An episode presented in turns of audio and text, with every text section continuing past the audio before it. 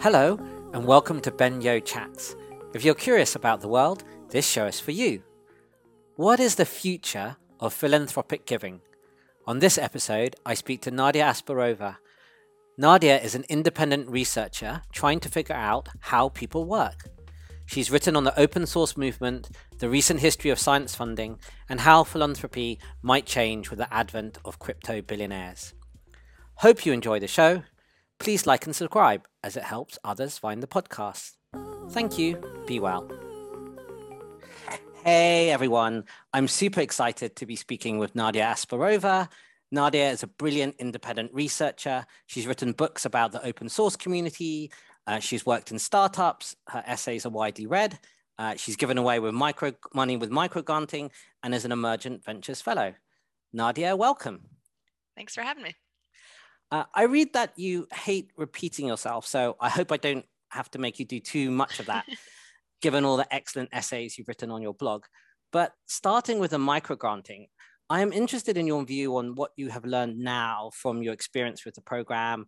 Maybe what projects or people did you find the most impactful to fund? And I think you ended up thinking independent research or independent research was a good area to fund. Then you ended up being an EV fellow yourself. So I'd be interested to know how your thinking has evolved on microgranting. Yeah, it's a great question. Um, yeah, I mean, I think I gravitated, end up gravitating towards independent research just because it was an area that I was interested in. So, like, the impetus for the helium grants was basically just saying, like, you know, why aren't more people just giving away small amounts of money from their own personal um, income and seeing like what happens in the world because maybe a small amount of money so like the original grants were $5000 and then $1000 um, maybe that small amount of money can get someone to do something they otherwise wouldn't have done before and that came from my own experience uh, my first year out of college where i got a grant from a foundation to do my own research um, and that set me down this whole different career path i think than if i had just gotten a normal job out of college because it made me realize it was possible for me to pursue my own curiosities and design my own projects and then just sort of find ways to fund them and that is basically how i've structured the rest of my career um, so I, I, wanted to i guess like impart that worldview onto other people and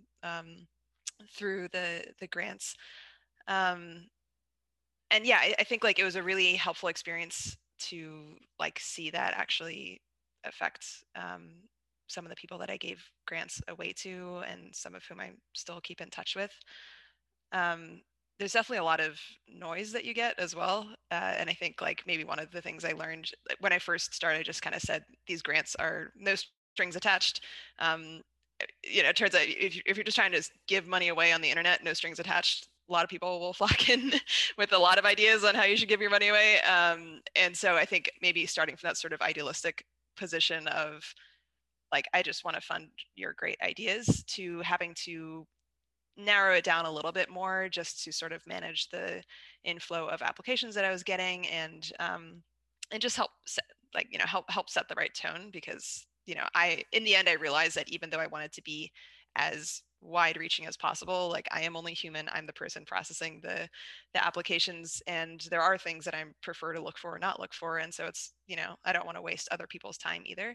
So i think it was like helpful to kind of see the idealism meet pragmatic reality in some ways um uh yeah if only for my own sort of like sanity managing applications. Sure how many did you get in i don't know a six month period when it was full oh, flying oh, or even a year like a I, couple of hundred type of thing? I don't i'd have to go back and look at the numbers. It was definitely in the thousands um, in the um, thousands? wow then, that's the price of being a bit too famous. Uh, yeah i mean i didn't really expect it like i think the first time i posted it it was there weren't really that many other micro grant programs like that at the time i think um, and so i got a lot of inbound and then i just set up a mailing list and then um, would sort of like ping people i ran it quarterly i think and had a rolling application um, and yeah it just got to be a lot to manage and then i would also you know i only had so many grants to give away so it's i think it's it's good on the other end to sort of help set expectations and um, yeah, just like kind of manage who's coming in. Sure. I don't I don't think Tyler Cowen's Emergent Ventures gets like thousands, or at least didn't in maybe its early days. It probably does now. Um, I'm interested. How did you uh, find the experience being, I guess, on the other side applying for? I guess it's a little bit bigger than a micro grant. Uh, and maybe my second part to the question is, uh, obviously Tyler with uh, Daniel Gross has written this book on interviewing and talent and questions. But what question would you ask Tyler if it was the other way around and he was applying for an EV grant? Ooh, I have to think about that one. Um, I don't know. I mean, I think like the thing that I'd be looking for in anyone applying for a grant is like it should be something that is tickling your curiosity so much that you just like i mean there are a lot i guess another way of saying this is there are a lot of things you can do with your career that pay a lot more money than uh, getting like i feel like grants are there to sort of fill a little bit of a gap where you can't really there's no other sort of path for you to figure out how to scratch this itch or go down this little you know rabbit hole that has just been sort of like bugging you for a while, um, whether it's a side project or whether it's a full time thing. Um, uh, and yeah, like I think seeing evidence of that in someone who's applying for a grant, regardless of, of what the grant is, is um, is what kind of tips me over the line of like, oh, this is something you've been thinking about for a really long time, and this grant is going to help get you over the line. And it's often like one of the things that was surprising to me about helium grants, at least, was it's often not even about the money itself. Um, I've heard some people say that about emergent ventures as well, who've received grants, um, and that's probably true for myself as well. Where sometimes it's just about getting external validation or giving you an excuse to think about something that on your own it kind of gets relegated to the bottom of your to-do list or something like that. Um, and so yeah, it's it's often like strangely not even really about the amount of money that's that's being given. Yeah, someone's telling you like your idea is valuable. You're not crazy. Yeah we back you. We you should you should go for it. I think I think there is a lot of truth uh, to that. I think I would maybe ask him one of his own questions about uh, what his most uh, irrational thought that he might believe to be true is, but it is quite interesting on that. Hmm. Um, your recent essay, Ideas Machine, looks at effective altruism, EA, and philanthropic giving.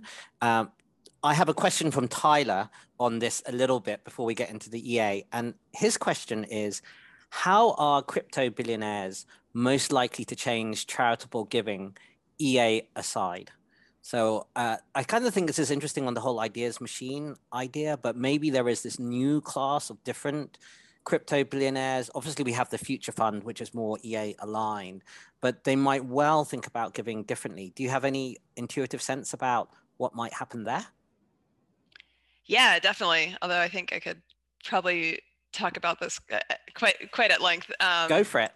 Yeah, I mean, so like broadly, my worldview or thesis around um, like how we think about philanthropy is that it moves in these sort of wealth generations, um, and so you have so right now we're kind of seeing the the dawn of the um, people who made a lot of money in the 2010s with startups. It's sort of like the you know quote unquote trad tech or startup kind of cohort.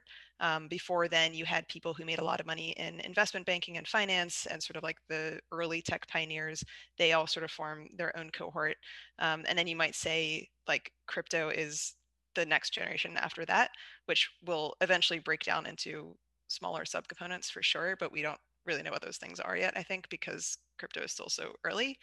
Um, and they've sort of made money in their own their own way, right? And um, so I think when, when we talk about how will, let's say, yeah, crypto billionaires change the world, um, the way I often see it discussed in public or in the media is like we talk, we really hone in on like individuals and their individual perspectives on the world. So we'll say, oh, you know, Elon is doing this thing with his money, or Jeff Bezos is doing that thing with his money. Um, but I think like what gets undervalued or discounted is that all these people are sort of products of their peers and their cohorts and their own generations. Um, and so when you have like a group of people that have made money in a certain way that is almost by definition, it's because it's a new wealth boom, it is um, they made their money in a way that's distinctly different from previous generations. And so that becomes sort of like a defining theory of change or worldview.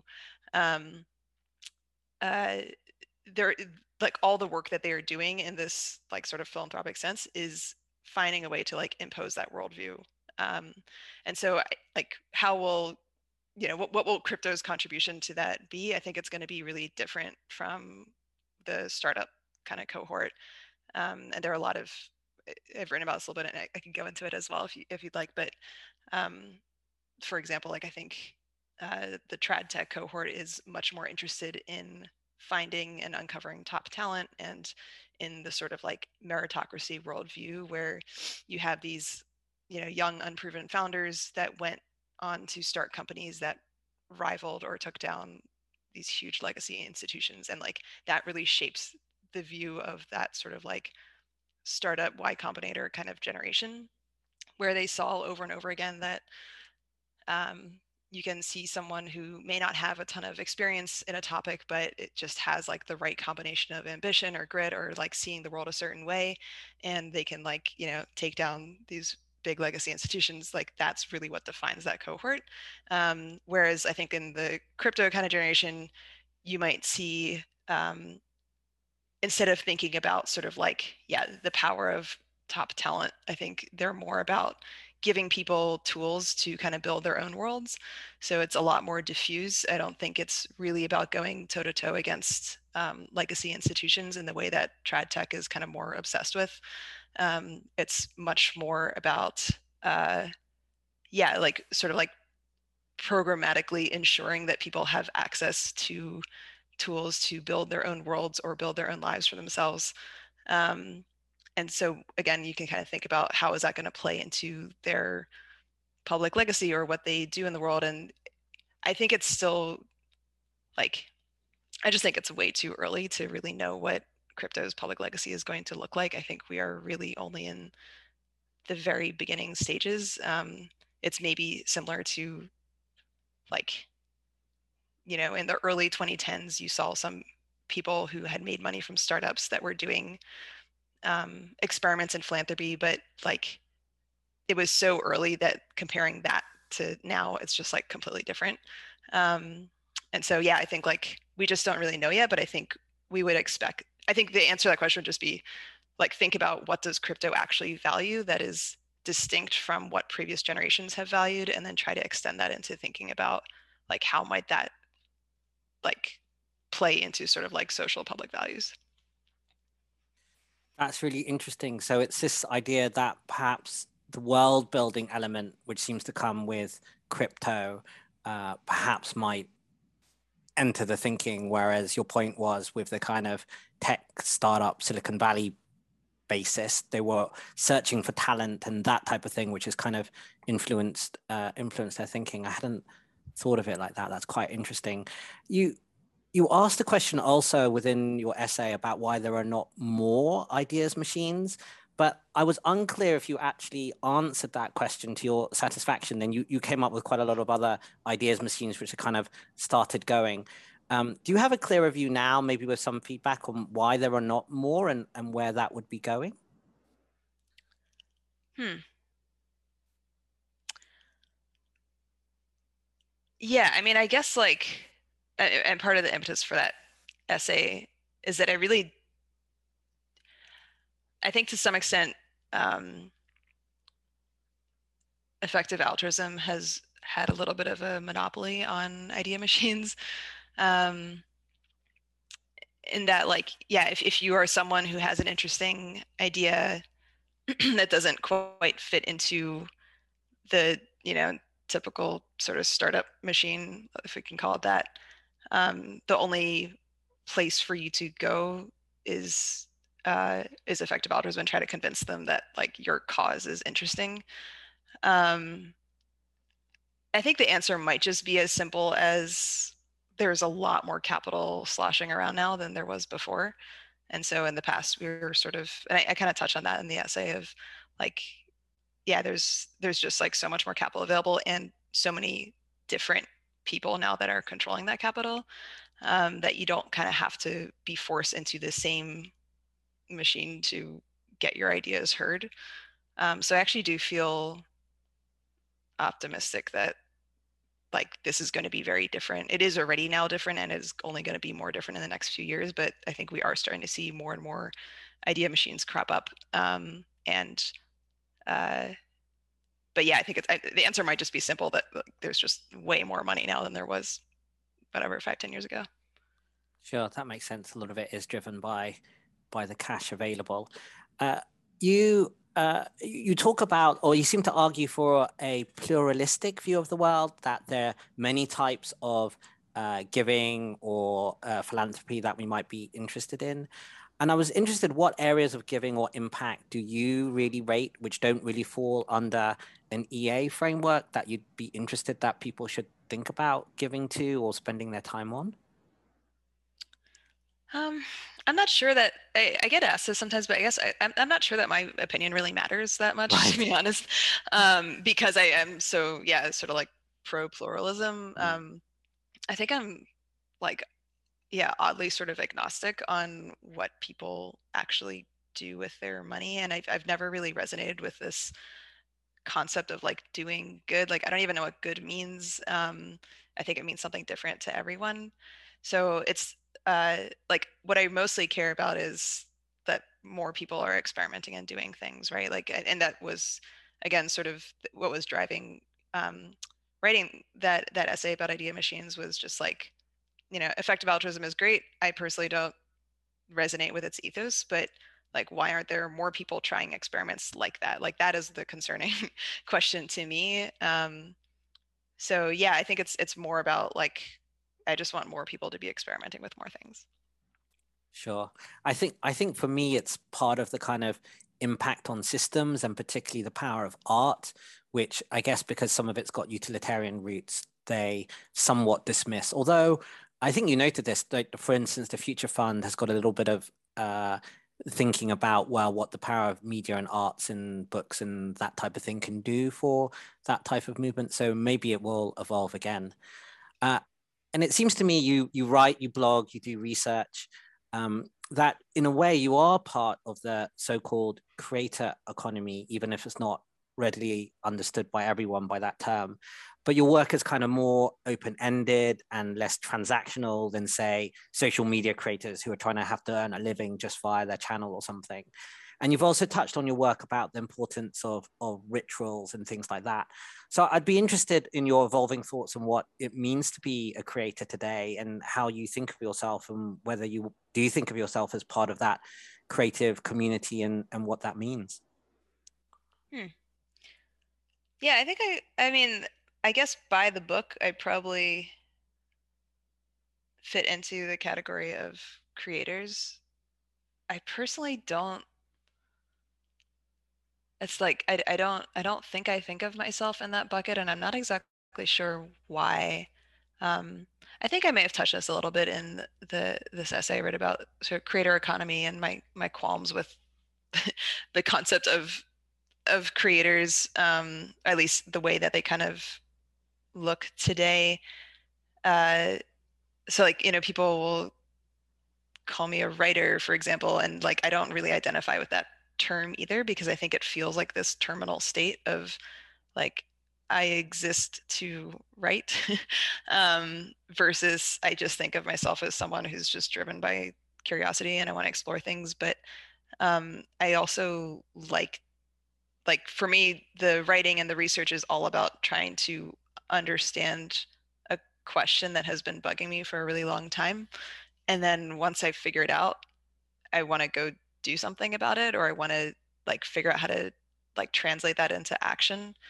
Um, I think getting too hung up on a, a, a sort of like creator as terminal state can make people lazy. Um, or at least that's that's my fear of it is that you just sort of end up like when you know that you're being rewarded just for thinking out loud or for your ideas or for whatever you're kind of just like it's it's very low cost to you to kind of just like spit ideas out um, and i think a lot of creators or writers um, have had this strange of experience of realizing that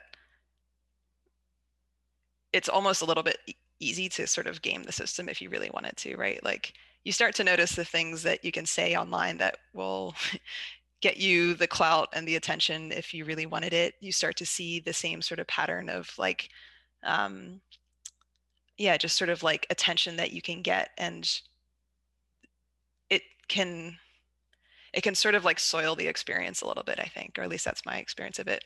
Um, because it's like, well, I could just say, you know, you just keep spitting out these things kind of mindlessly and people will pay attention to it, but I don't, that's not actually like rewarding. Um, and so I think that's maybe what I want to fight against is feeling, I, I always want to feel like the work I'm doing is rooted in action and not just sort of creating for the sake of people to, you know, consume content. uh, and maybe that's just a cope. I'm not really sure, but that's that's sort of how I think about it.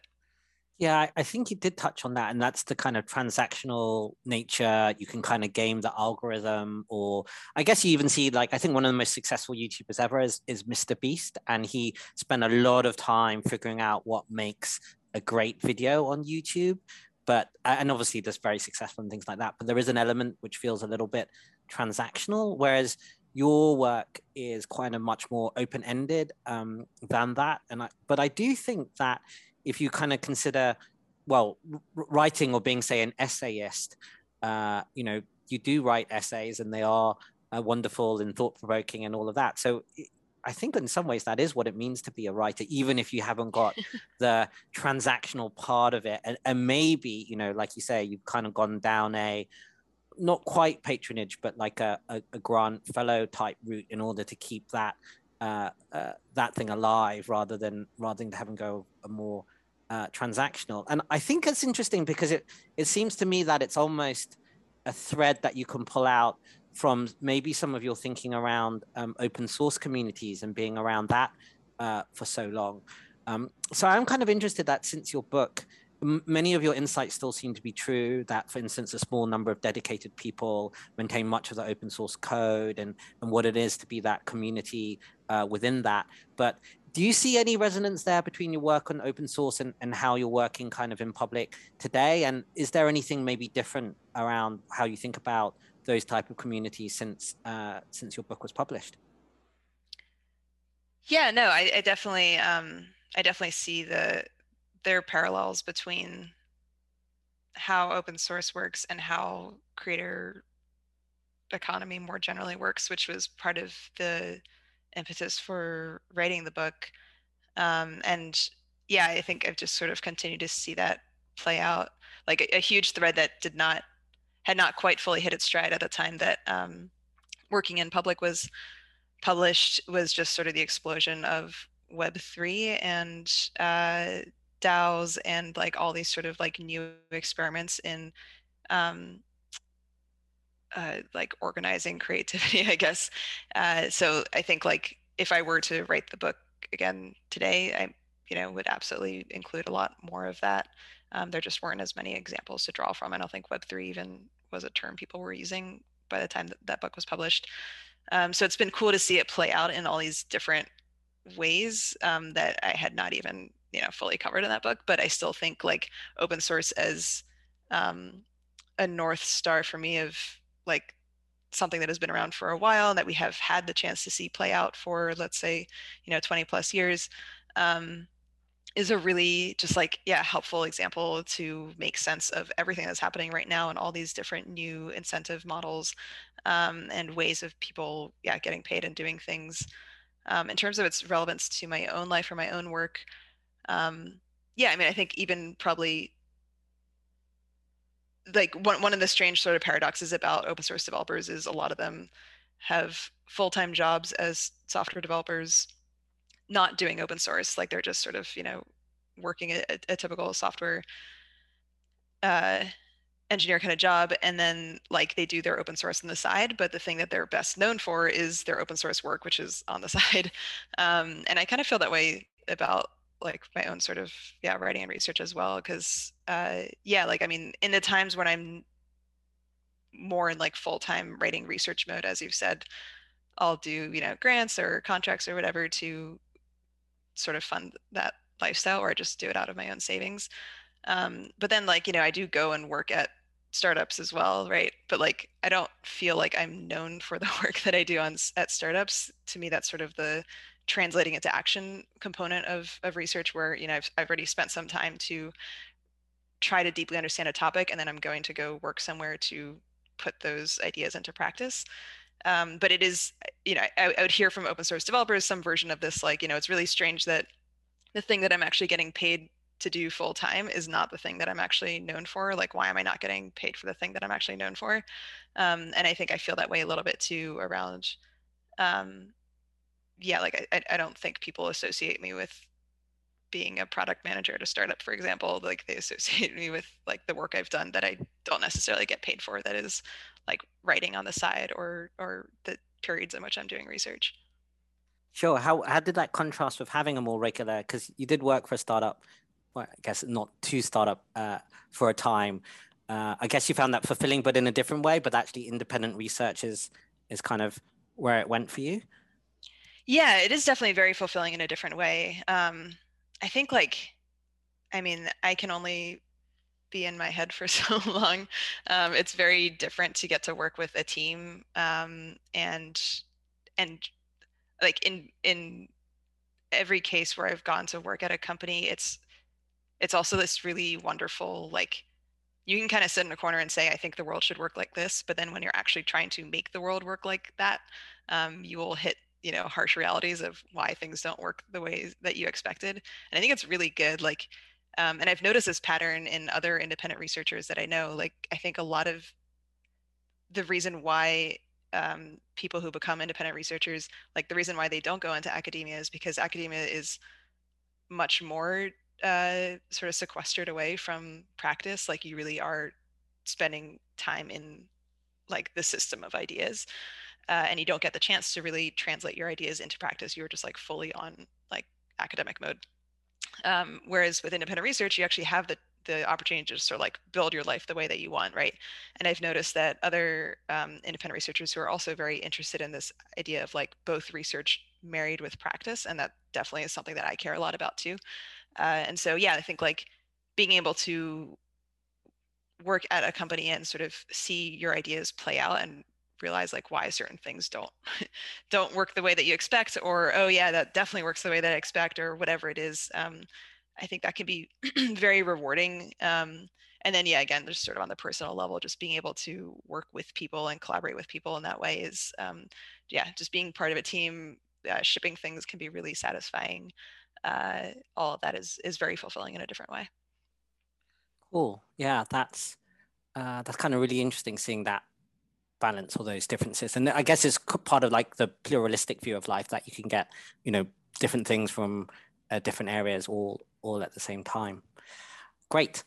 Uh, you created a personal reflection on faith with henry Zhu on a podcast where I think you concluded that maybe you had a little bit more faith or call it spirituality than perhaps you thought you had.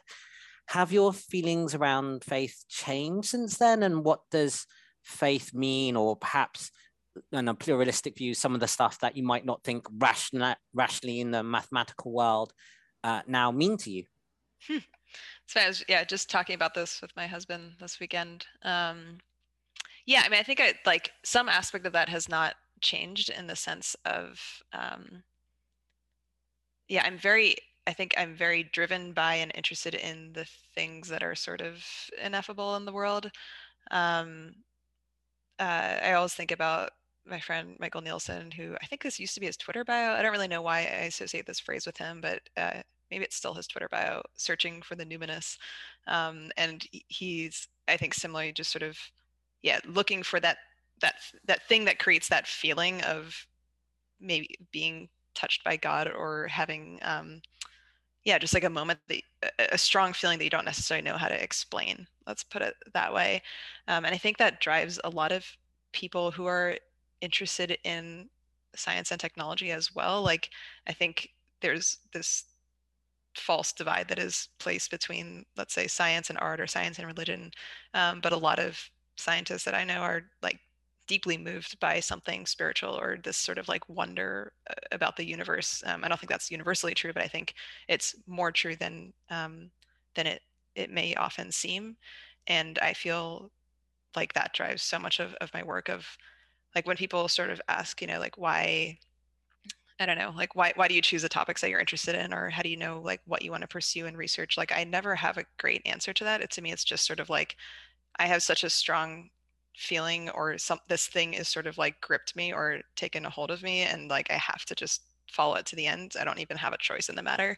Um i feel yeah like and and to me that is yeah sort of like spiritually motivated or or moving.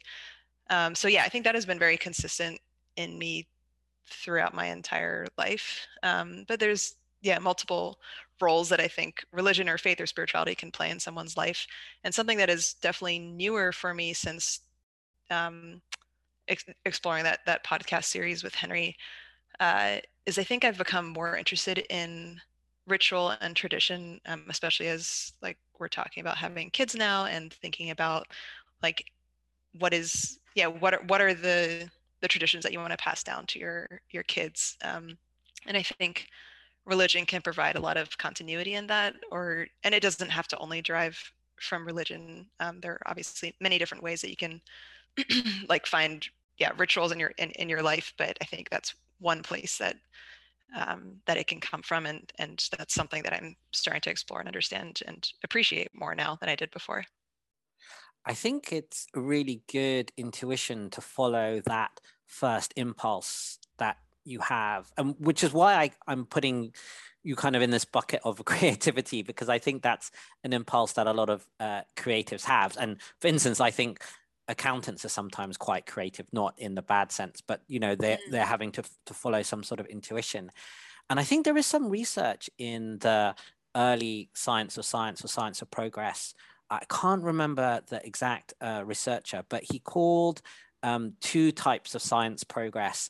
I think S1 and S2, where S2 was the formal scientific discoveries that you have, which you put in an equation, which are declamatory statements that you can argue about and, and go into the canon.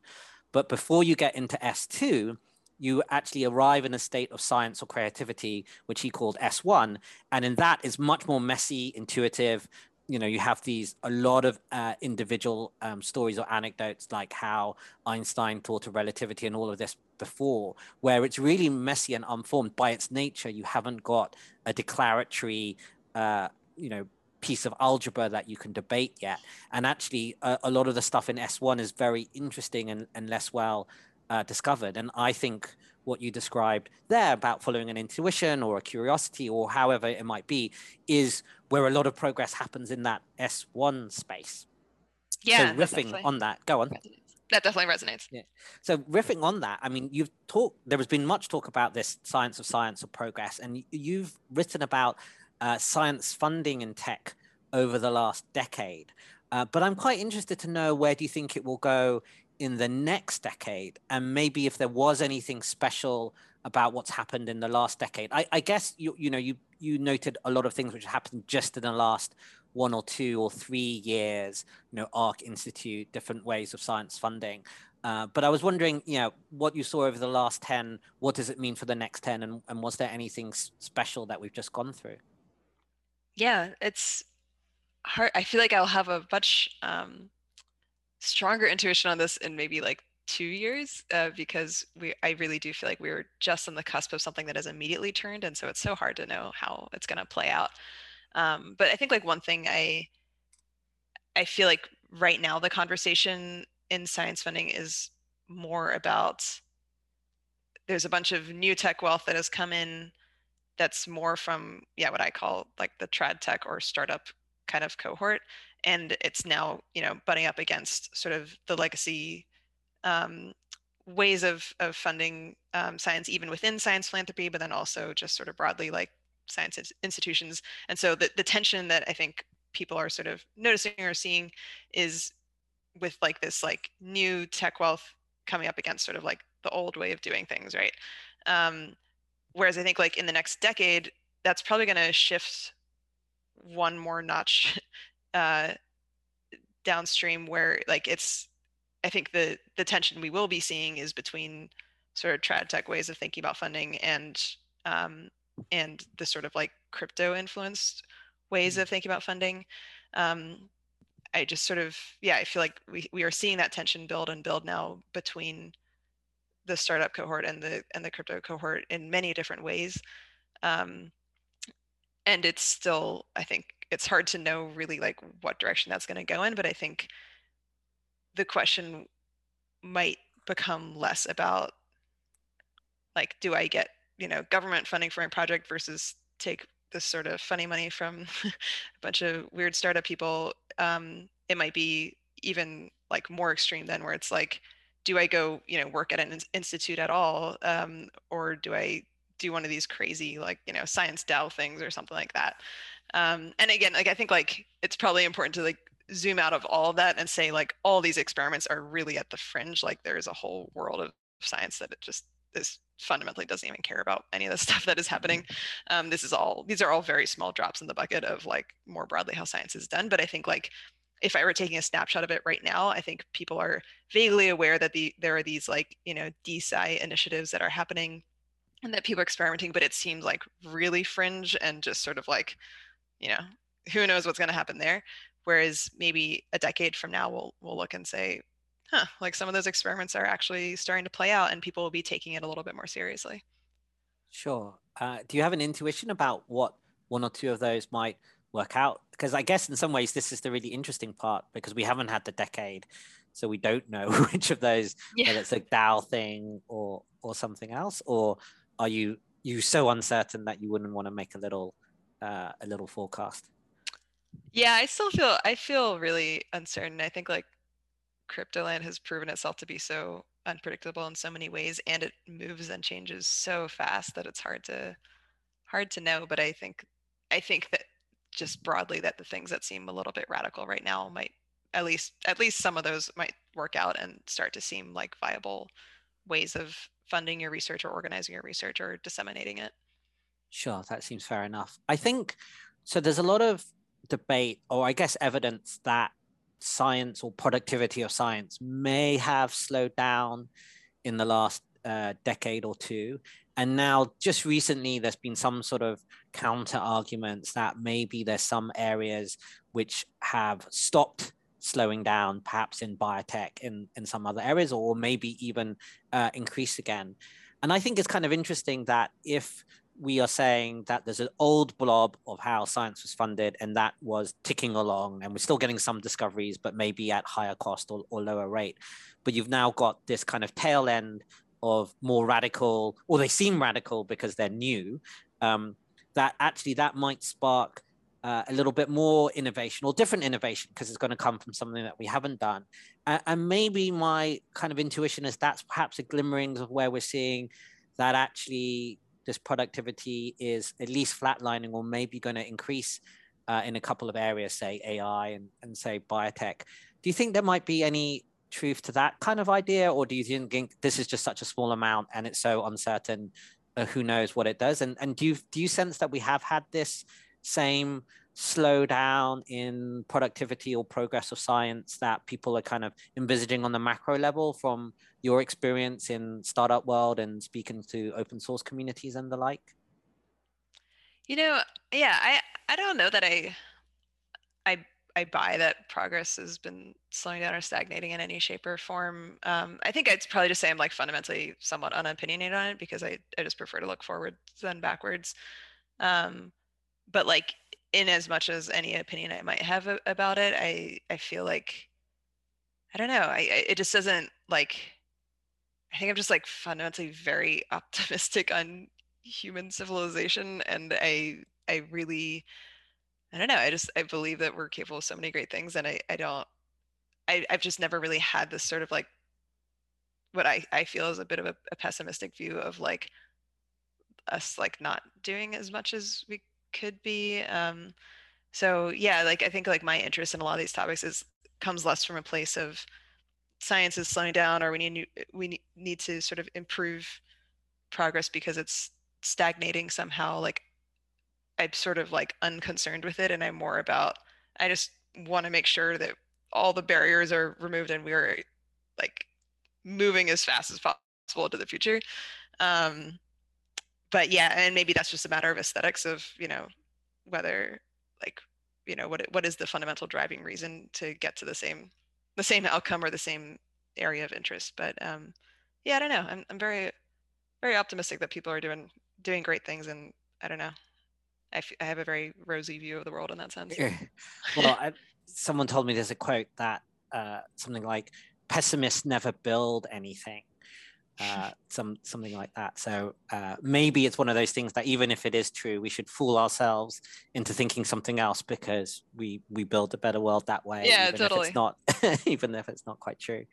Um, Yeah. I was I was intrigued by something you wrote about how you were vegetarian and then not, and I, I guess this is personal for me because I worry a little bit. Having met some EAs, a lot of them are very into animal welfare, and I, I had wondered whether um, not being a little bit more veggie was a kind of deep moral failing of my own, or maybe not deep moral failing, but some sort of moral uh, failing. And every year I kind of eat a little bit less. Like I now, although it's kind of strange because it's not really animals, I don't really eat octopus anymore because I've seen all of this research about how kind of clever and curious and, and alien they are, but it doesn't feel consistent because I still eat pork and things like that. Um, but I was kind of interested that you sort of went the other way, and I'm, I'm meeting a few people who go the other way, and it's actually, you know, what isn't isn't too big a deal. Uh, not having overthought that, has it, uh, you know, has it been a big thought that you've had, or it was just kind of like, oh well, it's it's it's time. It's not uh, being is not a big issue. Yeah, I don't think I've ever been asked this before in an interview, so I gotta think about it now. Um, yeah, I guess for context, I, yeah, I was um, I became a vegetarian when I was I think 11 or 12, um, and then I remained a vegetarian for about 10 years, and then I started eating meat again, and now I eat a lot of meat. Um, so I really went like I even tried being a carnivore for about Okay. six months, but it was really hard to just eat That like much meat. steak all the time. uh, yeah. Um, and so, yeah, I mean, reasons why, like originally, yeah, I became um, vegetarian out of concern for animal welfare. I think I literally saw like a PETA something on the internet when I was like 12 and I was like, oh my God, like I can't do this. Uh, and I think like, yeah, I mean, there was just so many, it's funny because it's, it's like really hard to know where to draw the line. Um, and I think like being a vegetarian for like a decade kind of gave me an appreciation for how there just like really is no perfect black and white. Like I remember because I would be on all these like vegetarian forums and stuff, uh, and it's like you know there are some people that are really extreme, so they would.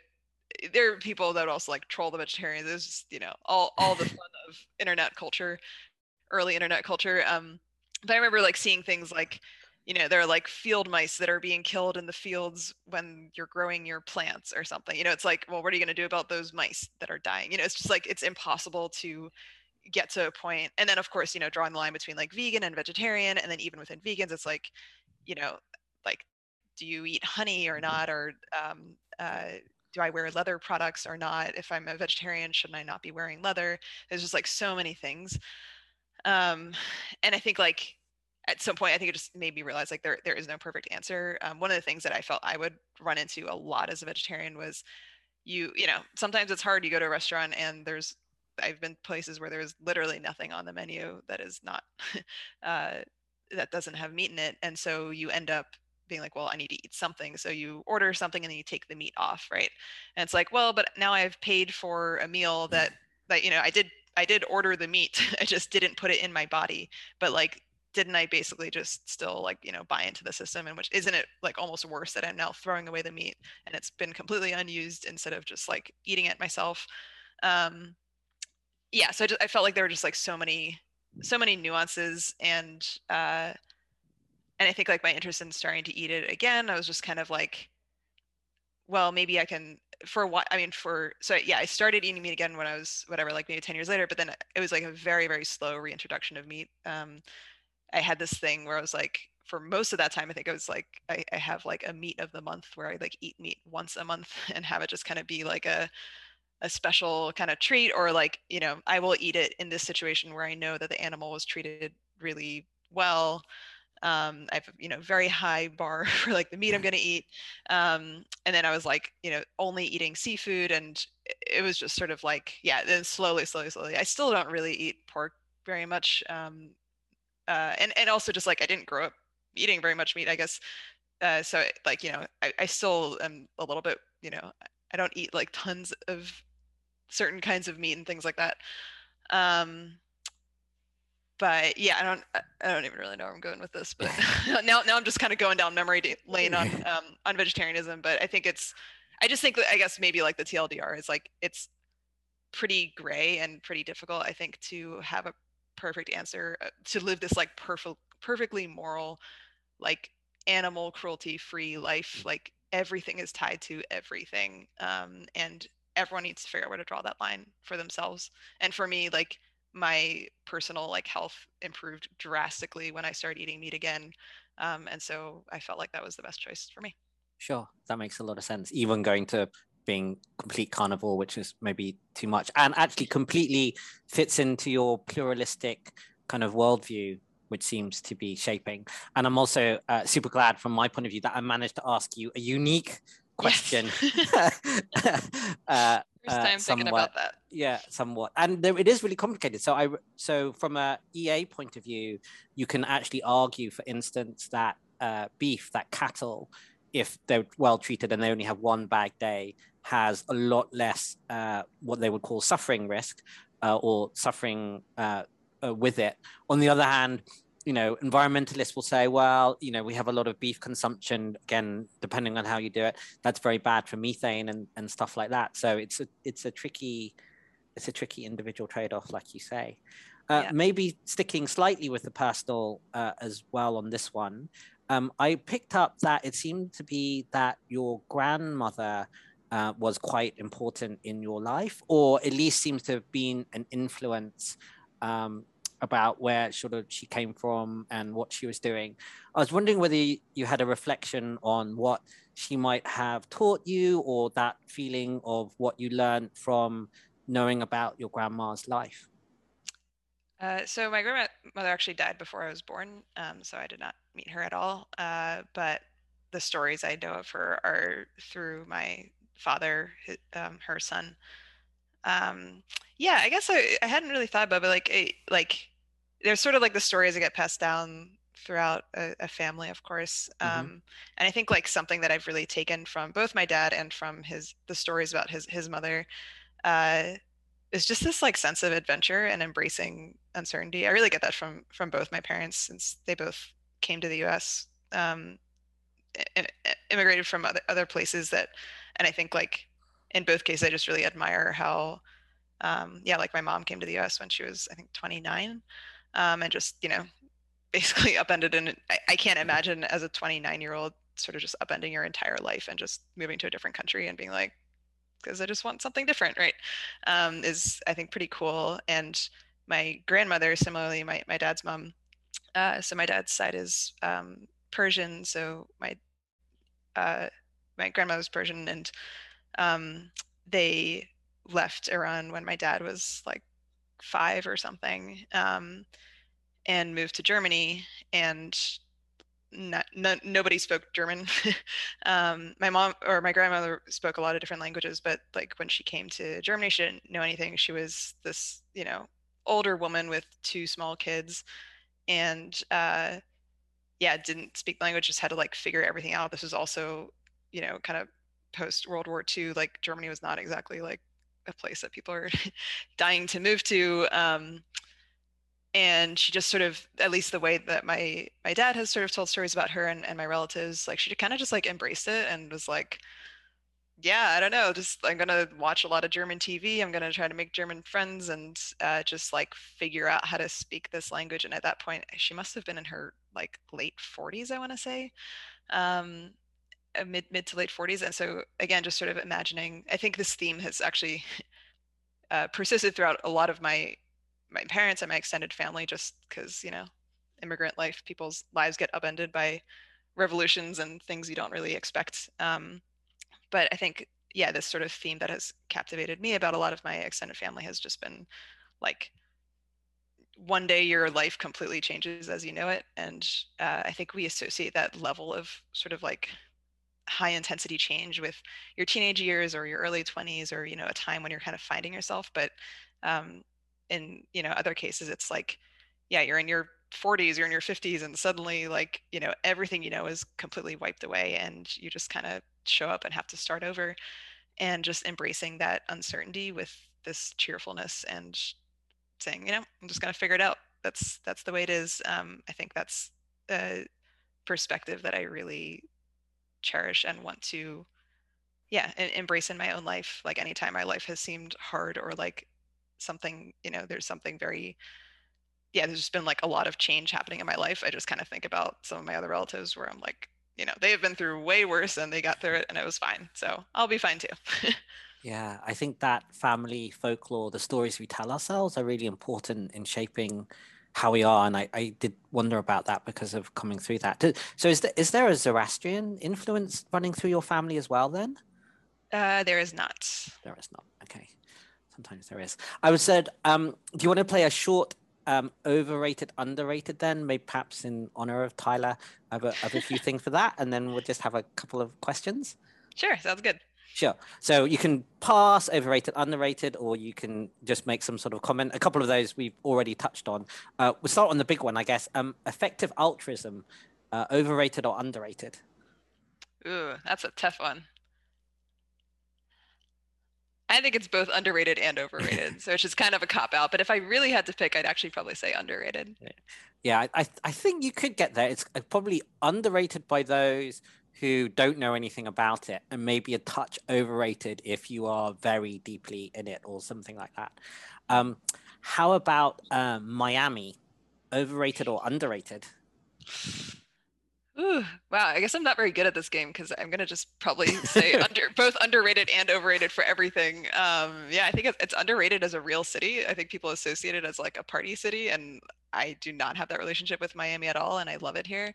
Um, yeah, I'll just keep it underrated. Why yeah, not? maybe underrated, right? Yeah, or, maybe actually underrated. Uh, maybe we can do. Is it? I guess it's underrated, maybe compared to San Francisco, or are you putting them in an equal bucket? that's where I feel like they're just kind of different. Like different. I don't think I have the same sort of like density of like I mean nothing will now I'm gonna sound like an old person, but I'm just like nothing will ever really compare to like 2010s San Francisco. That was just such a special time. I don't know that Miami is quite there yet, um, but I do think it's a really wonderful place to live, and it has a reputation for being a party capital, which I again just completely don't relate to at all. I I love Miami because it's filled with sunshine and it feels very restorative and peaceful to be here. Yeah, and that's the thing about cities and places. It's also time and place, and then actually it's probably time and place and people. In fact, I think you've mentioned something, and I think it's really true now that we probably are somehow underinvested in being close to our close friends. I, I, I think of this now. I'm in my 40s, and I kind of feel like I would really love to be in walking distance of you know a handful of my close friends and we are not because of the way uh, life has come about but it seems to me that that's often the case and that might be perhaps a moderate uh, mistake that we somehow all make yes definitely share that um, so underrated overrated uh, crowdfunding. Crowdfunding. Ooh, i do think crowdfunding is overrated.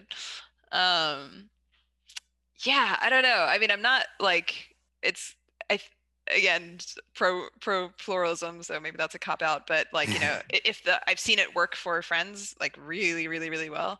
Um and so i think it you know is absolutely an option that should exist and has transformed many people's lives. I just don't think it's like the one panacea that is going to solve everyone's problems in large part because it depends on being able to market yourself really well and having a certain kind of audience and like it just like not every type of creativity or creative work is going to fit into that. I personally have, yeah, I don't think I've ever used crowdfunding to fund my work.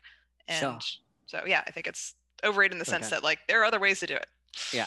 And do you differ between project crowdfunding or kind of patronage, Patreon type crowdfunding? Um, sorry, what was the first option? Uh, first one is where you just get a kind of projects done, like a kind of more Kickstarter, uh, Indiegogo. So you're just funding that as a sort of more one time, I guess, versus this is kind of patronage system, which I guess is the modern day incarnation of maybe old patronage. I'm not quite sure because you've got yeah. these fellowship grants things. I don't know if there is a difference. I don't distinguish between the two for the purposes of this particular yeah. conversation. um, in both because I think in both cases you're having to appeal to a wide set of people yeah. and get sort of small amounts of money because like yeah i mean patrons still exist right like yeah um like Patreon also exists, but it's also possible to just you know find a single source of funding. Um, yeah. Sure. Um, Toulouse. Toulouse. Oh no, my mother-in-law is going to be listening to this. Um, uh, well, then it has to be underrated then. yeah, I I don't think I spent. I just came. Yeah, just came back there for for. I was there for a week visiting my in-laws. Um, uh, the the duck is definitely underrated. I did not know that Toulouse is the like it's oh. basically like the duck capital of France. Maybe I don't know. There's there's a lot of duck at in uh, Toulouse, and apologies to my formal former vegetarian self, but I absolutely love duck. So I was eating duck in every shape and form. Um, highly recommend going to Toulouse if you like duck. Great. Well, and would you, family aside, would you like to go back? Um, I don't know that I had like enough of a sense of. We were kind of doing a lot of family things, so I don't know that I had enough okay. of a sense um, to have a strong opinion on it. But sure. we can go neutral. Um, newsletters. Newsletters. Oh boy. Um, maybe similarly at this point i think they're just rated. Right. Neutral. Um, fair enough. yeah i would have said they were underrated maybe two years ago three years ago and now i think they're appropriately rated. Yeah. That feels fair. I still think they're underrated by the median person but then i'm quite yes uh, actually, i started yes. i started blogging in the in the first golden age of blogging and uh, I, I still kind of really miss that. And newsletters are sort of a riff slightly uh, on that. You know, those were the days of blogger and, and kind of things like that. Okay, um, maybe last last one, last fun one. Katy Perry. Katy Perry. Oh boy, I don't know if I've thought about Katy Perry in quite well, some time. Yeah, you compared her to Mark Rothko.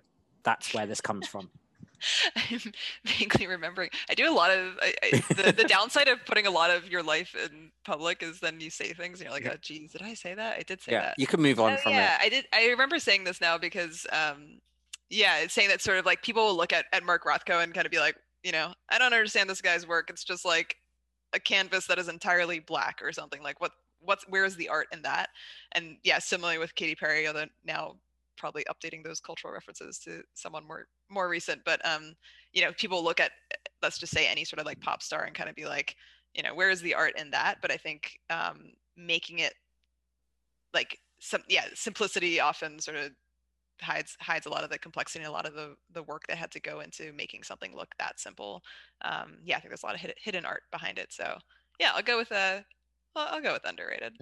Yeah I, I i think that's really interesting and that's why i kind of don't worry about the future of art in a kind of digital world because art uh, there's a big bunch of art. I don't know quite how much the percentage is but it's representative. Like you have duchamp's toilet right? It's it's raising all sorts of other things behind the actual surface object. And uh, i don't know katy perry's work that well but i could see similar that there's a whole creative production what it means what it means in the world and that which is beyond just the kind of surface uh, you know, sings and songs and things like that.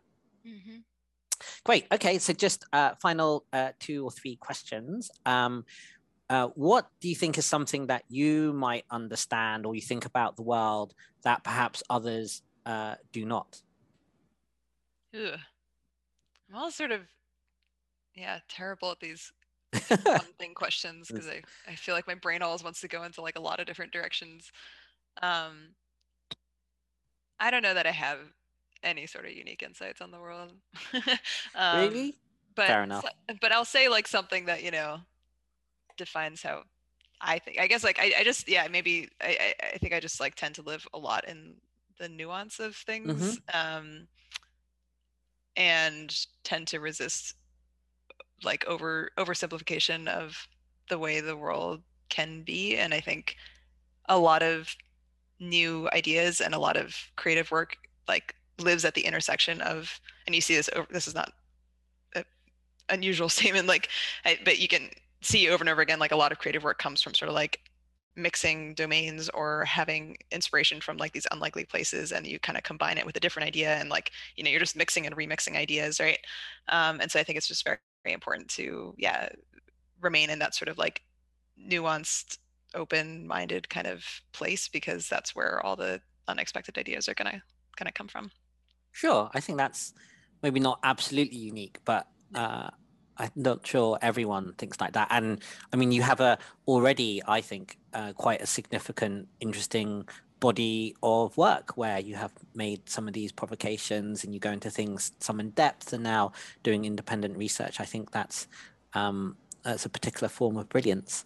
So, uh, last two questions: What um, is there any future projects or future thinking you'd like uh, you'd like to share? Ooh, um, I don't know if there's anything I'm ready to share yet. I, in addition to sort of the interest in, yeah, looking at kind of these new generations of, of wealth that we've talked about. Um, I've had a couple little like side projects on the brain. Um, I'm definitely, I have this piece I've been meaning to write about anti-memetics and sort of, I don't know if that's like a topic you've come across, but um, like uh, memetics. Like anti-Girard? Being sort of, sort of, it's, it, a lot of it has been driven by um, this, uh, I guess I call him sci-fi author, uh, qntm, who wrote this book about anti-memetics, and um, it, there's a whole yeah. Like, that that was at least my, my first exposure to it, but mm-hmm. the idea that like memetics being ideas that spread virally and anti-memetics are or an anti-mimetic idea is something that is very compelling but resists being shared so like taboos oh. for example would be an example of an anti something anti-mimetic um, i just feel like there's yeah room to explore that ideas on this spectrum of not just they're not just mimetic or not like when we say something is not mimetic we say we think oh it's just not compelling right but there are ideas that are very compelling but don't get shared mimetically and so like why is that and like yeah what does that kind of spectrum look like um, so i have a lot of like messy working notes on it but i haven't actually taken the time to put together an essay about it but uh, working on it yeah okay that's really fascinating i hadn't really come across that concept articulated like that, but that kind of makes some sense, like taboos, even I guess some sorts of I guess conspiracy theories, or not even mm-hmm. like right Definitely. conspiracy theories, right? Things, secrets, I guess, some sort of secrets. Uh, I guess some sort of process and know-how is sometimes like that as well. Um, yes. Yeah. Yeah. A lot of different categories to yeah. poke around on. Great. Okay, and then uh, just ending this excellent conversation. Do you have any advice or thoughts for others? This could be uh, life advice or thought advice, or maybe advice for those who are thinking of following uh, an independent researcher career path. Yeah. Um, I mean, it sounds maybe simple or obvious, but I just would really encourage people to follow their own curiosities. Um, I think, I think we don't, yeah, I don't think, I think a lot of people have really great ideas, but we often kind of dismiss it as, oh, but I'm not really ever going to go like, you know, down that, that rabbit hole or like I've, you know, that's, that's not realistic thing for me to pursue. But I really, I think one of the most rewarding things about independent research is you get to make your own world exactly as you want it to look. Um, and if you take those sort of nagging curiosities or those intuitions, if you actually just take them seriously instead of dismissing the little voices in your head and you just go all in on them, like life kind of just reorganizes around you to make those things possible. At least that has been my experience. So, yeah, I don't know. I, I would encourage everyone to sort of listen to those little voices in their head and, and follow their own curiosities. That's a great note to end on. Follow your curiosity. Nadia, thank you very much. Thank you for having me. This is great. If you appreciate the show, please like and subscribe as it helps others find the podcast.